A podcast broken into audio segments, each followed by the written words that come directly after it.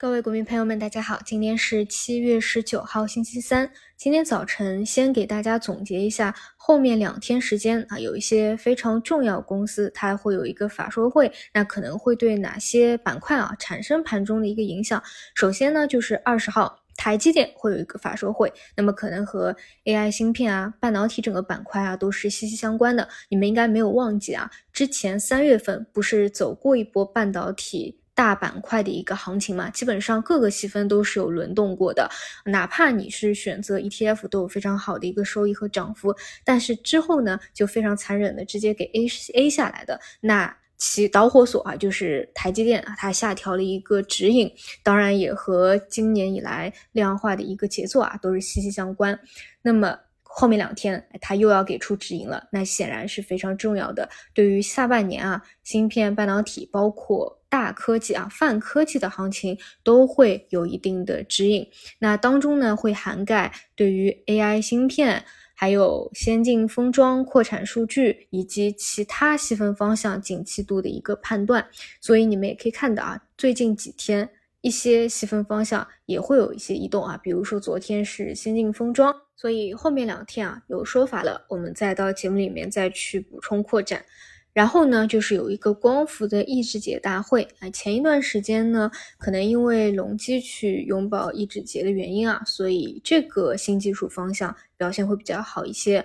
而 TOPCon 呢，出现了明显的一个回调，也看看有什么新的花样。除此以外呢，就是特斯拉的财报会啊，那可能和自动驾驶啊、机器人啊会有一些关系。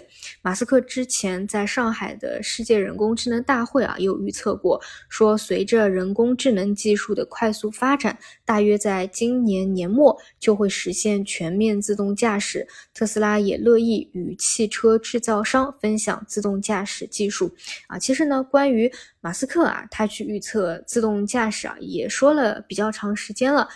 但其实呢，就是哪怕到今年年底啊，不能全部到来，你哪怕就到明年，甚至哪怕到后年，其实都是非常快速一件事情了。它都会对很多事情产生很根本的一个影响。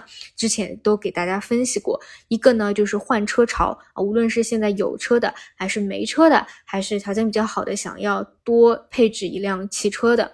另外呢，就是一定程度上也会缩短城市之间的空间感，甚至可能呢，对于你在一个城市里哪个位置去买房的一个思考考量都会发生一定的改变啊。有了无人驾驶，你可能呢觉得稍微买的远这么一点点啊，没有什么太大的一个关联。除此以外呢，我还看到一个观点和说法，也比较认可，就是说啊，你看像百度啊，它可以测试无人驾驶是在哪个区域测啊？它可是在北京的二环啊，所以你可以看到在政策上是非常支持的。连李彦宏啊之前也都讲过，他也没有想到啊可以给到这样的一片黄金区域去测试这个无人驾驶。本来呢以为可能是在一个偏远的地方，那同时啊，大家比较预期的说，立马全程啊全面开放 S F。FSD 这个概率确实是不大，但是呢，现在也都是啊，先一块地方进行测试，未来呢拓展到其他的一个方向，所以呢，政策上的支持也都是比较明显的。这个呢，就是后面几天可能会有的一些事件以及对应的一些板块。实际上呢，这些板块也是当下。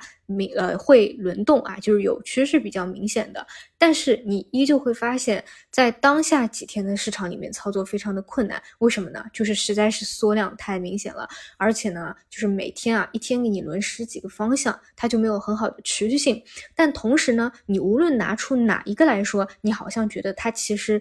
都很大啊，就是都是星辰大海。你说无人驾驶它不是吗？你说机器人不是吗？你说 AI 不是吗？你说啊半导体周期的周期反转不是吗？你说复苏反转不是吗？其实任何一个你拿出来，它其实都是大级别的。但是呢，就是因为呃有的比较名牌，有的呢又是博弈比较强，大家呢又不是很确定，所以呢在现在这个市场里面啊，你会觉得参与的很不舒服。但事实上，你只要能够明确这些。都是好的方向，你能够在相对的一个低位啊，没有走到加速的一个时候，能够持筹住，拿它一个上升趋势，其实我觉得看中长期来说啊，可能都是有一个比较好的结果的。这个就是今天想跟大家分享的一个内容。那理论上来说呢，在调整了三天以后啊。嗯，应该来说今天有一个反弹修复，那我会先看一下今天市场反弹的一个力度，那具体的就到今天中午再聊啦。那我们就中午再见。